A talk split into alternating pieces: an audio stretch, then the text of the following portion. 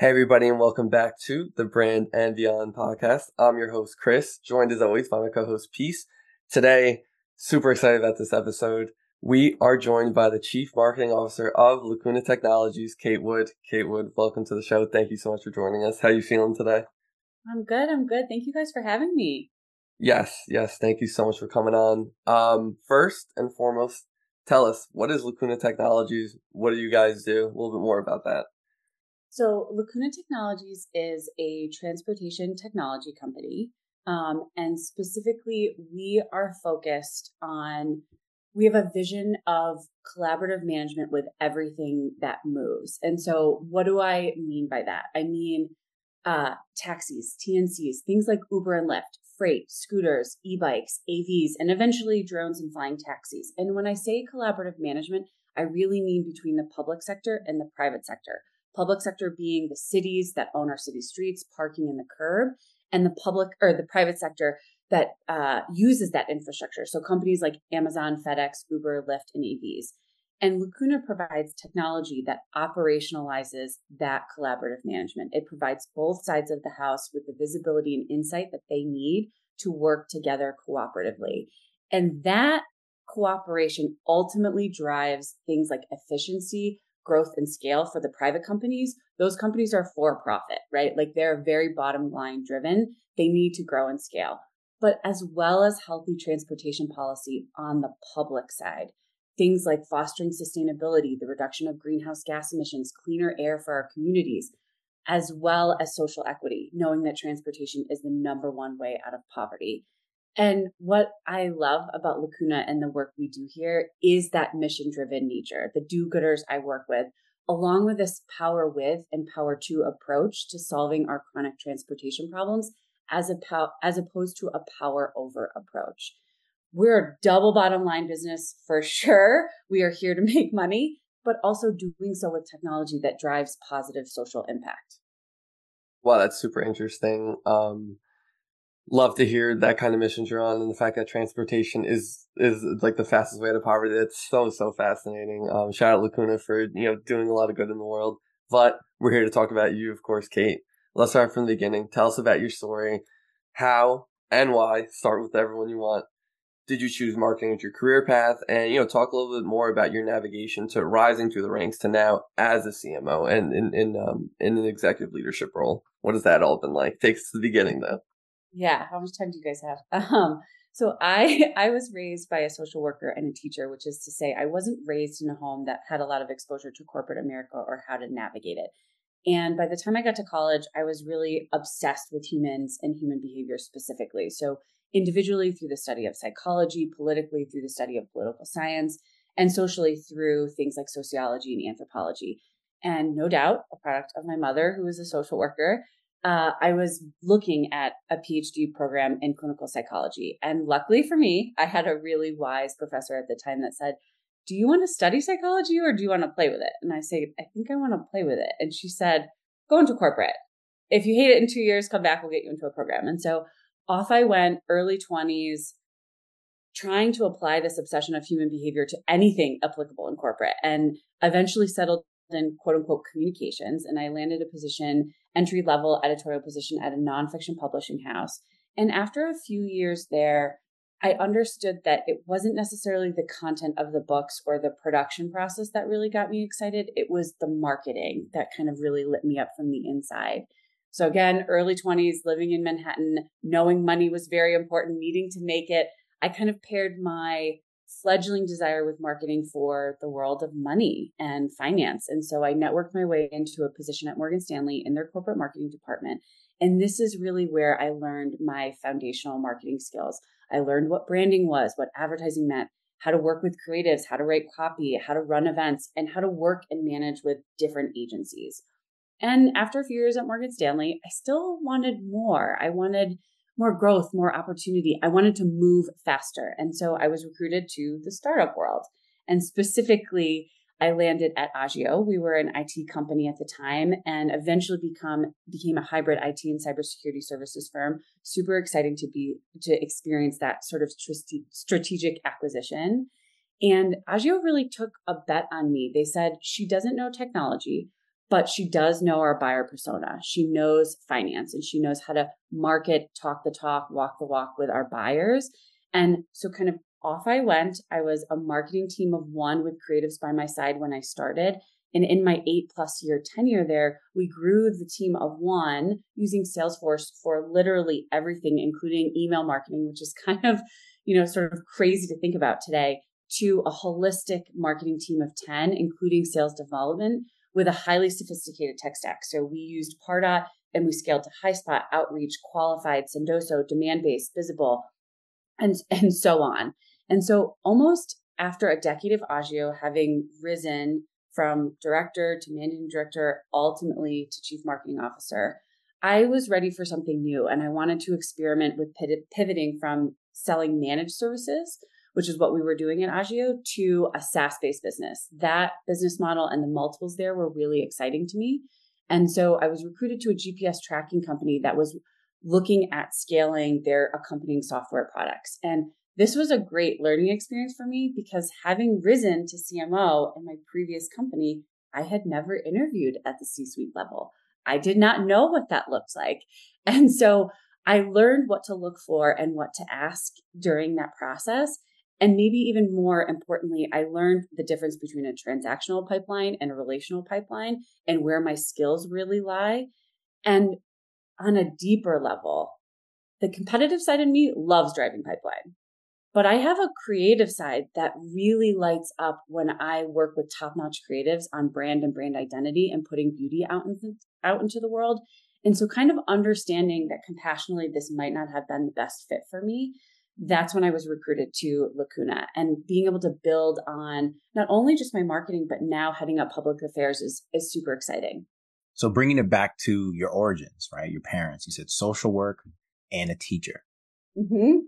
How did that background serve you in comparison to traditional uh, roles or influences from people in, in your position? You know, whether marketing influence, business influence, technology influence. I think, I mean, you're coming from left field and how could you really just introduce us to how that served you? Almost was there was it almost a detriment to your your success? You know, coming to where you are now. Just walk us through that. Yeah, it's a great question, and it was a very human upbringing. You think about teaching, right? You're teaching kids at all levels. You're interacting with humans. You're you're kind of in a way walking alongside parents and raising the next generation. And then you think about social work. It's a healing. It's a healing art, right? And so I was encouraged, my sister and I were both encouraged to talk about our feelings, to say the hard thing. Um, and I remember my mom saying very early on, she's like, if you ever get into a situation where you are uncomfortable and you don't know what to say, just ask people questions about themselves. People love to talk about themselves. And I can remember being in a sort of a uncomfortable interview at Morgan Stanley. And I, that clicked for me and I just started asking questions and I built really, really phenomenal relationships there. Um, so I actually think that human upbringing rather than a business upbringing has served me very, very well. Being able to work with people and understanding that in marketing, a lot of times while you are selling to an external audience, in order to do that well, you have a lot of internal clients, you have a lot of internal stakeholders. You need to make friends, you need to be well liked. And that's a skill to look for the best in people. Uh, so I think it actually served me quite well. And, you know, there is definitely a dialogue out there right now that talks about liberal arts versus trade. And that really comes back to who are you and what do you want? There are people out there that are best served going into the trades. And I think that's wonderful. For me specifically, because I had that sort of human foundation, the liberal arts education, you know, doubling in political science and psychology with a minor in social, that served me incredibly well because I understand how humans showed up within different contexts and how to navigate that. So you mentioned human upbringing being a crucial part of how it influenced to where you are now. I think that segues really well into the value and almost integration of what culture means within your position as a CMO. How would you say culture impacts brand or vice versa in relationship to what you've seen at the early stage being your, your previous role and to now with uh, Laguna, Lacuna, excuse me? Yeah. Um, so I think of brand as how you look on the outside, right? And culture is who you are on the inside. And so brand is really just simply an external manifestation of your culture. And so what does your culture value? Truth, saying the hard things, speaking up, compassionate boundaries, empathy. And how are those values then reflected in your brand? From your color palette to the photography you use to the lines and angles in your imagery to your logo to your brand voice and your tone and then collectively through your digital and social presence. So in the end i really look at brand and culture as two sides of the same coin. Does that make sense? It does. So previously you actually mentioned how you found it inter- interesting that you are now almost being interviewed at an at an executive role as a CMO, you you have to balance culture, you have to balance branding, how do you approach interviewing people tangibly and intangibly when it comes to looking at their skill sets, dealing with culture as well as branding and that relationship between the two? I mean, first and foremost, you have to have the skills, right? Like you do have to have this experience, you have to have the skills that you're looking for. That is not to say you don't give people a chance. And so when you are hiring for a junior position, a more entry level position, you have a lot of wiggle room, right? Because it's kind of an open pasture. And that is when you get to be the most creative and you actually go into interview processes from a feelings standpoint, less than an intellectual standpoint. Do I think, can I feel that this person is hungry? Can I feel that they're passionate? Are they do they understand social situations and how to navigate those? Are they socially adept? Like that's when it gets really exciting once you get into the higher levels, it does become a little bit more about matchy matchy, right? Do you have the skills that we need to be able to grow to the next level? What are we looking for? Once you get that foundational skill set on someone's resume or you're working for a recruiter or HR or whatever, and you bring them in, that's again a feelings interview, right? Do I like you? Like people, they'll say all the time in marketing, people buy from people they like. They don't buy from companies. It's the same thing working with people. And in fact, I might get in trouble for this, but my dad told me probably in my in my late 20s, he said, "You know, Kate, people don't get fired because they're bad at their job. Life would be much more fair if they did. People get fired because people don't like working with them." And that has really stuck with me going back to sort of humans, human behavior, my human upbringing. Um, bring the skills, be articulate, but then also be yourself, be authentic because you want, at the end of the day, you want to be able to go have a drink with your coworkers. You, you want to be able to do that. And in fact, at one of my companies, we had something called the mall test. And it's a little archaic because I, I don't go to malls anymore. But um, if you saw a coworker in the mall, would you run up to them and say, Oh my God, so good to see you? Or would you avoid them? And we use that in the interview process. If we thought we wouldn't want to run up to them, if we were like, oh, avoid them, which is another way of saying, like, do you want to grab a drink with someone at the end of the day? Yeah. Um, that, you know, that can be, that's something to think deeply about. Yeah. I love that. I was gonna say I, I'm gonna take that the mall test. That's what it's called. The, that's amazing. That is amazing. It's a great way to really see, hey, do I actually enjoy this spending time with this person to to, to any extent? Because if I won't say hi to you in the mall, I see you in public, I won't want to work with you sitting next to you five days a week, six days a week, whatever it may be. Super interesting. Yeah.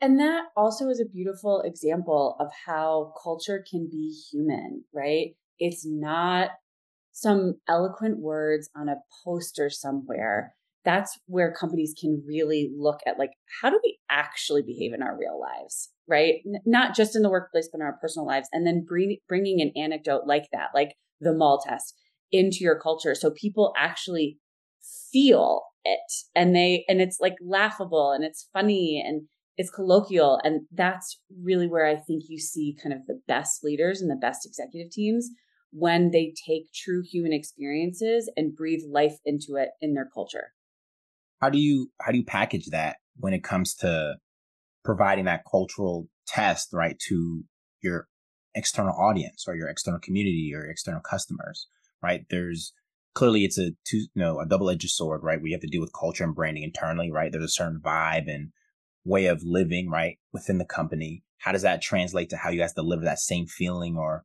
uh, processes for almost attracting customers or attracting community members or attracting potential candidates? Yeah. So I think it's it's a little bit of a marriage. So the first piece is the tangible, right? The swag, the posters, the post-its, the notebooks, the poster, like whatever it is that really visualizes your values, your vision, your mission, what you guys stand for. Those are sort of the foundational elements of your culture.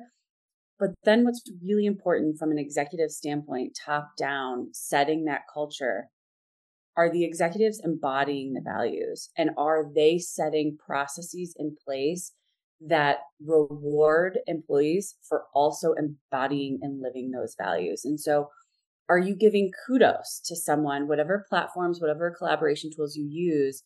Are you giving kudos with your actual values? And then how do you celebrate the value given, the kudos given in a more uh, sort of cadence? Is it is it an all hands meeting every month or every week where you literally kind of like list out and read out and show the kudos that one employee gave to another employee? Those are huge ego emotional boosts for people. Being able to be praised in a public forum but again, tying it back to the actual values. And so that's where operationalizing those values is really critical. And then if you do have a very dialed in executive team, they are looking at the employees becoming culture carriers and they are seeing where they can iterate on the culture over time. And this is where we really see healthy evolution of culture and ultimately impacting employee retention. So you you mentioned um, for that that segue, you mentioned a lot about how it's almost the executive team and the leadership team's responsibility to act as I like that phrase, culture carriers. So do you think culture is something that has a top down approach, uh, bottom up approach, a combination of the two? And what scenario do you think one's more appropriate than the other? So I do think that culture is bidirectional, but it does need to start with the top. And again, kind of looking at those foundational elements, the executive team needs to define the vision, the mission, and the values. And they need to, again, create those operational processes that allow employees to live those values, be rewarded for those values, see those values. It's also, you can use values in a really healthy way. I remember at, um, at one of the companies I was at, we had a value of speak up, which is basically to say, say the hard thing, right? If you're thinking it, there's at least five other people in the room thinking it. And that was really beautiful because in organizations, we're human. Junior people get scared to say the hard thing in front of senior people. And when we were able to use, hey, I want to speak up in this moment and I want to say this thing, that immediately neutralized the situation. And it created a safe psychological and emotional space for people to truly communicate. And that is when you really see productivity and, and revenue start to rise. And so, uh, Peace, I think I might be going off the rails here, but that, you know, ultimately it does have to start at the top. But then when you give and empower people with those values to use them in a very healthy way, that's when employees start to live those values and it reverberates back up to the top. The culture reverberates back up from the employees to the executive team. And that's where you see that bidirectional flow. And again, that healthy iteration over time. Do you think values can be very dynamic, right? So as an executive, you know, I'm, I'm, sure you've seen multiple departments have different environments and ways of, you know, getting things done. You know, engineering probably handles something different than sales or whatever the case may be. So it says, let's say speak up is one of your values, can that exist in like multiple facets suitable to the individuals in the department? Does that make sense? Yeah, I I definitely think values are dynamic and I think about it in two different ways. So foundationally, yes, absolutely. An engineer could be looking at a piece of code that he or she or they know is not great, but maybe it was written by someone more senior than them and they're able to then say, hey, I see this thing in the code and I just want to speak up about it. And can you walk me through it? Same thing from a sales perspective. Maybe you have a sales development rep who's hitting the phones and hitting the email, and they are the front lines and they experience a lot. And then maybe they're looking at email copy that was written by the head of marketing or, you know, the VP of marketing and the VP of marketing not being as close to the actual market, is kind of pushing this copy down the sales development rep's throat and it's not working. But how does the SDR have the courage to say, I don't think this is working? Hey, VP of marketing, I want to speak up in this moment and say, this is what I've been experiencing. This is what I've been hearing from the market. Do you think we could work on this copy and see if we can shift it in a way? And so, to answer your question directly, Peace, yes, I absolutely think those are foundational values that can live across all verticals within a company. From a dynamic standpoint, what I'd like to address is I think it's really important. I had a CEO once say, We are not a finished product. We will continue to evolve. And he hit that home over and over and over again. And there's a subtle message in there that allowed us all to think and feel, oh, we are not perfect. We are not static. We are growing and we are evolving. That gave room and space to change and to grow and to evolve. And what I, what that also does is it gives the executive team permission to iterate on the culture over time. And this is a careful, delicate balance because you do not want to be changing your values every week, every month, every quarter, every year. But every two to three years, almost like a website redesign, taking a look at it and seeing how it's that culture and those values are coming to life with your employees. How is this serving us? How is it serving our employee retention? How is it serving employee engagement? And then ultimately, you know, happy employees create happy customers. How is it serving our customer loyalty? How is it serving net new client acquisition? That's when you can kind of iterate it in that sort of, again, year to three year uh, value system and, and dynamics. I, I like that principle of iterating on values. But as as an executive, how do you calculate what current team members and potential future team members want when it comes to values and curating, you know, their wants and needs, or at least considering it being the growth and scale and the change that's happening within a company through time. Let me ask, uh, I want to mirror back that question to make sure I understand it. So I think you're asking, how do you understand what employees want in and out of their culture and their values? Yeah. So, so you mentioned like, you know, you update your website every so often, but coming with that website update, there's probably new servicing and uh, products that you're offering, right? So if you uh, translate that into how you're looking at values, hey, every two, three years, we take a look, reevaluate, maybe make some adjustments, how you consider the current team members, right? In that decision making. And I would like to assume, being that you're looking to scale and grow, how do you also consider potential team members, understanding where you want to be? Got it. Got it. So I think this ultimately starts at a one to one level, right? Managers meeting with their employees in one on ones on a weekly or bi weekly basis and talking about their performance as it relates to their values, right? If you have a performance system built on your values, right? So you have five five different values and you're evaluating your your employees every six months on those values, that actually becomes how you evaluate someone's performance and understanding how, where are you struggling with these values and how are you embodying them or which values do you love? And then that communication gets bubbled up eventually to management over time through those one on ones. You also can feel it in the larger or in the sort of the larger meetings, right? Whether it's larger department meetings, larger all hands company meetings, that's where you kind of start to see is there friction within these values? Is something not feeling right? And of course, you know, HR is systematically doing surveys and employee engagement and kind of understanding at a more cross functional level like, how is this sitting? How is this feeling? And the bottom line is if you think about companies from, again, revenue, AKA growth, customer loyalty, and employee engagement. Are these values serving all three of those legs of the three legged stool? And if they are, you kind of have a winning ingredient. And if they're not, where is the friction? Why is it happening? Where's the inauthenticity? That's usually sort of the underlying, the underbelly of friction. And then how do we shift that to be a more authentic experience for the employees that are here? And I think in terms of new employees coming in, it's a little bit like a first date. You are who you are. The company is who they are. They are the culture that they are.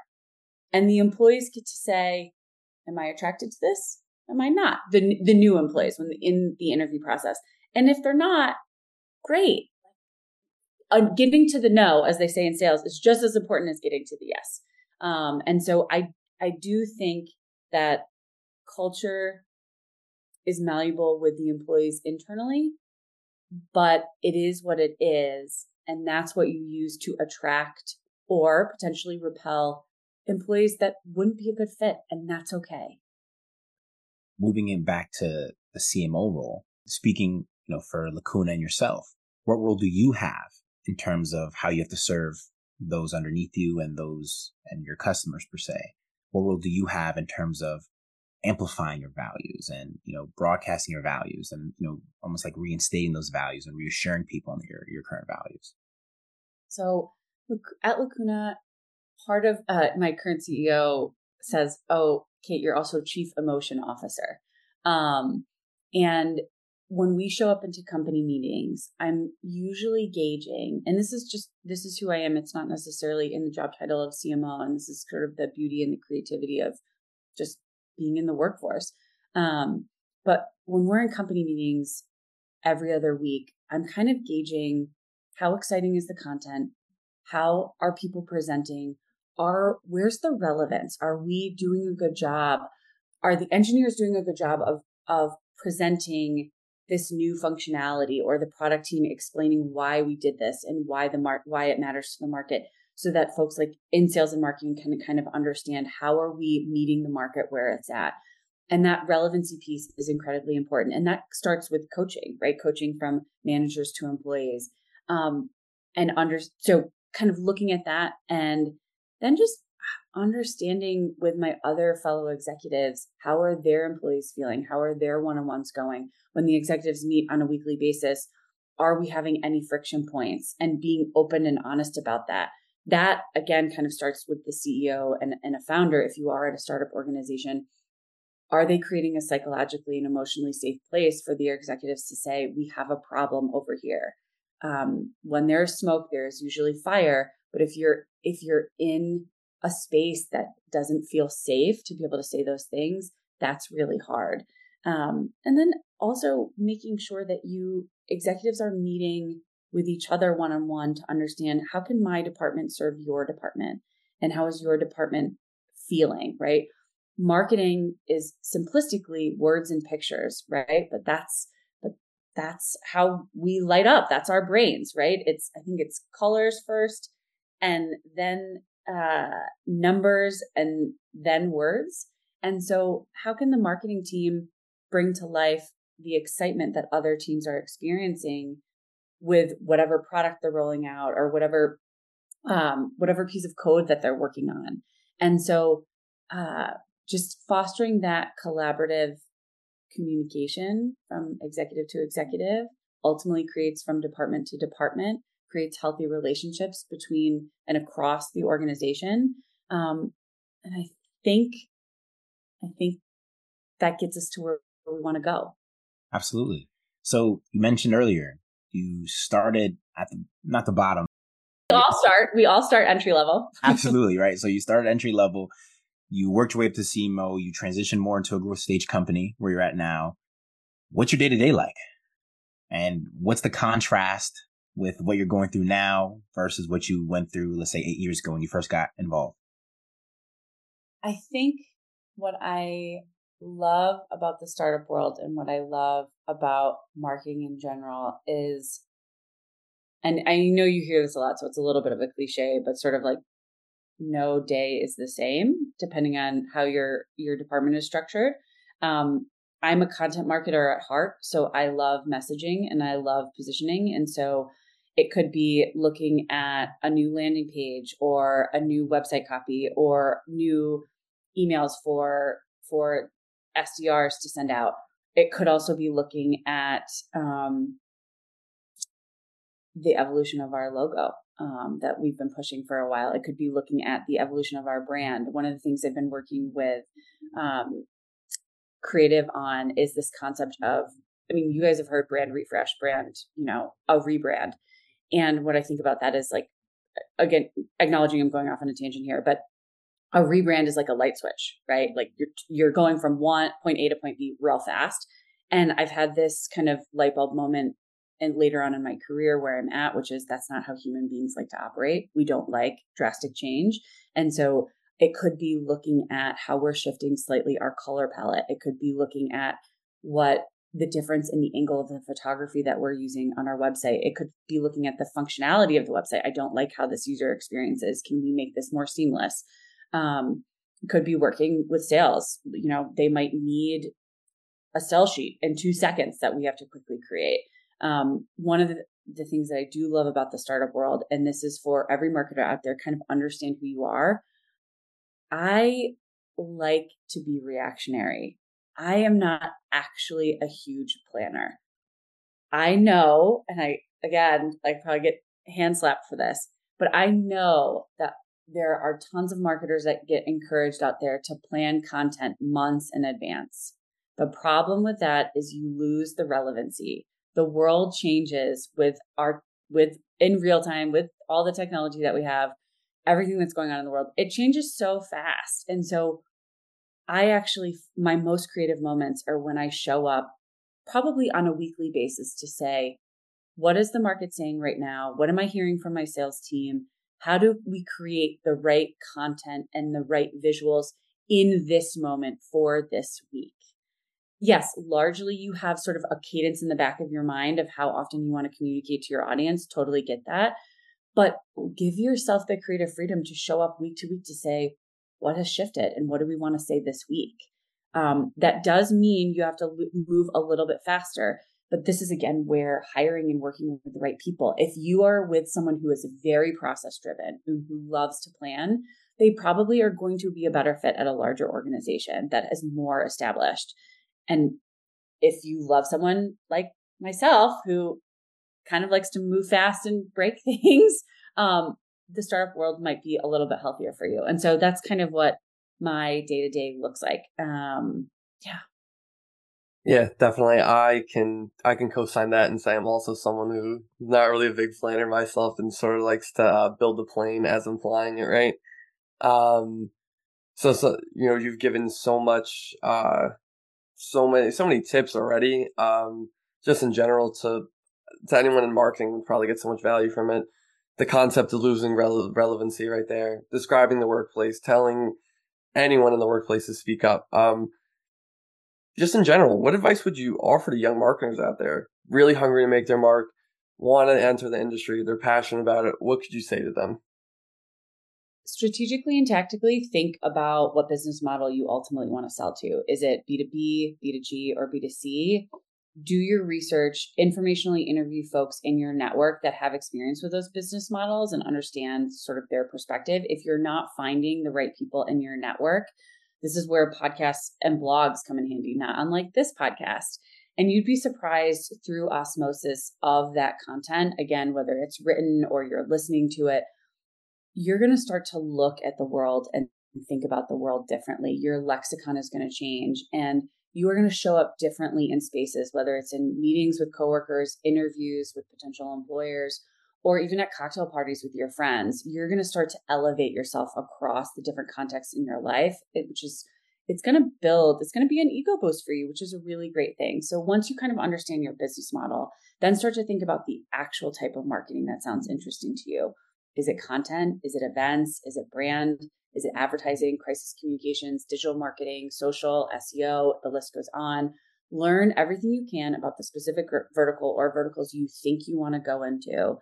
And even if you find yourself accepting a role that's not quite what you wanted or it's adjacent to the specific type of marketing you wanted to do, that's okay. Speci- specifically in a more junior position, you are going to learn so much. The dirty little secret about life is that we learn through process of elimination. We learn what we like through understanding what we don't like. And so getting into those roles, you're going to learn again so much about yourself, the types of organizational structure you like, the type of culture that's very supportive to you, as well as even the performance metrics that drive you.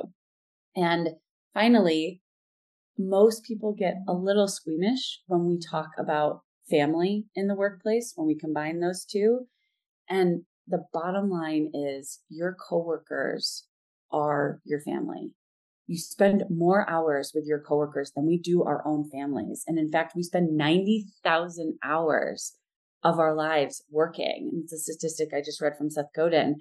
And I say all of this to mean that sometimes it's just as important, if not more, the family you choose to work with than it is the marketing you think you'd like to do.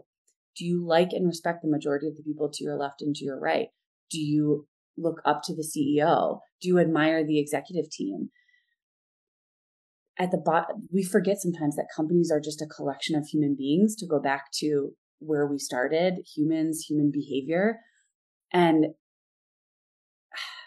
I was listen, recently listening to Brene, Brene Brown's Dare to Lead podcast, and she was interviewing Mike Erwin, and he's a West Point grad, highly decorated military officer. And he, in his latest book, actually spoke a lot about love and how love in the workplace, love for your coworkers, is incredibly important, not only for culture building and healthy evolution, but also for driving revenue.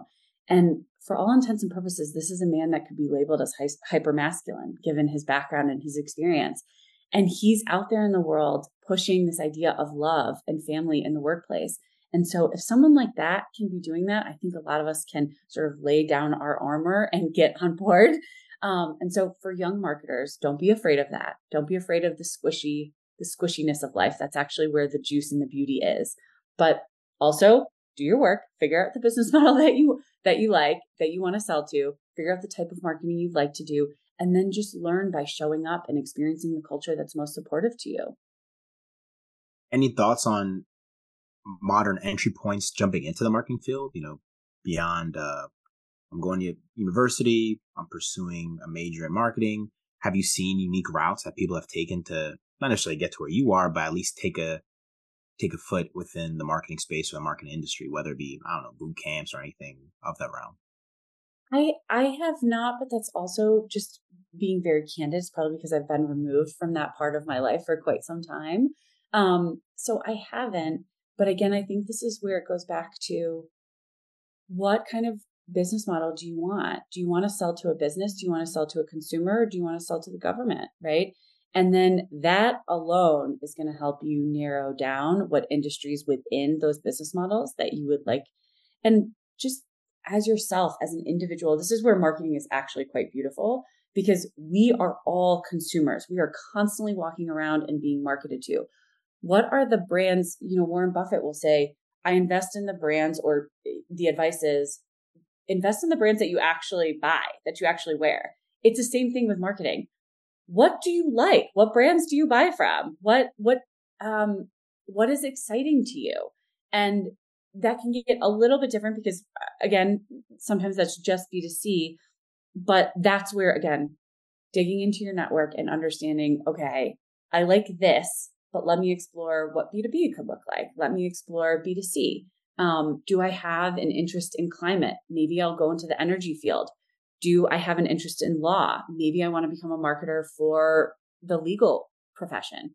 Um, and so that is where marketing is kind of beautiful when you think about young marketers because you might have an underlying passion for an industry that you're scared about that you that you're not quite ready to look at i'm not quite sure i want to go there but being a marketer for that industry is a really beautiful way to grow yourself to grow your career and to have a blast doing it yeah definitely and as a marketer you get to see that industry from all different types of angles um, that I don't think in other sorts of professions you really can.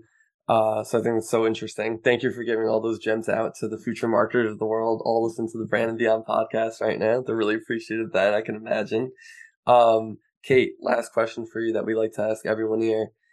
What's one question that you that you'd like to ask whoever it may be, maybe another marketer, executive, someone you look up to, that help that would really benefit you right now uh, in your career journey at this point, of course? One question that I would like someone to ask me, or one question I'd like to ask. You would like to ask someone that would help you on your career journey right now at this moment. What's what's been on your heart? You know.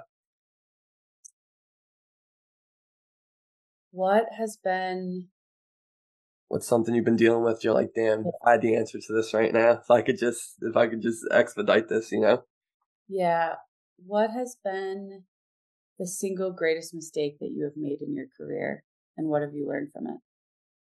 And I think the reason I want to be careful with that because we do have a tendency from an evolutionary standpoint to always find the negative, right? It was how we stayed alive, looking, scanning the environment. Where's the saber-tooth tiger? We still do that to this day. We constantly look for how can we improve? How can we improve? How can we improve? And we need to celebrate the good much more than we do as a culture in the workplace, as a civilization. And also, similar to like we learn through process of elimination, we learn from our mistakes. I do think coming at your mistakes from a compassionate lens and understanding someone who has far more experience than me, someone who has founded and sold companies, who is, you know, IPO'd. I would love to know what is your single greatest mistake and what did you learn from it? Because not only will that teach me the actual tangible mistake to avoid, but it also teach me the resilience of that human being and who they are and how they think about the world. Yeah, there's so much to be learned um, when you make that mistake, and that mistake could take you to the depths of hell, right? And you're struggling to get out of there. And how did that person get out of there? You could really learn the most about a person in the time of that sort of intensity. Uh, Kate, you've been absolutely amazing. Please tell everybody where can they find more about you and Lacuna. Uh, so I am on LinkedIn. I'm at Kate S. Wood. On Instagram, I'm in the reverse, Wood S. Kate. And I am on Facebook as well. There's a lot of Kate Woods in the world. So just to narrow it down, I live in Denver. I went to Bucknell University. Hopefully that'll be helpful. Um, and we are at lacuna.ai uh, and also on LinkedIn, uh, Twitter, Instagram, uh, all the things. Beautiful. Make sure you go check out Kate and more about Lacuna. They're doing some amazing things for society as a whole. Uh, Kate, again, thank you so much. You're absolutely fantastic. So many gems you dropped on here today. And to everyone listening to the Brand and Beyond podcast, thank you very much. And until next time.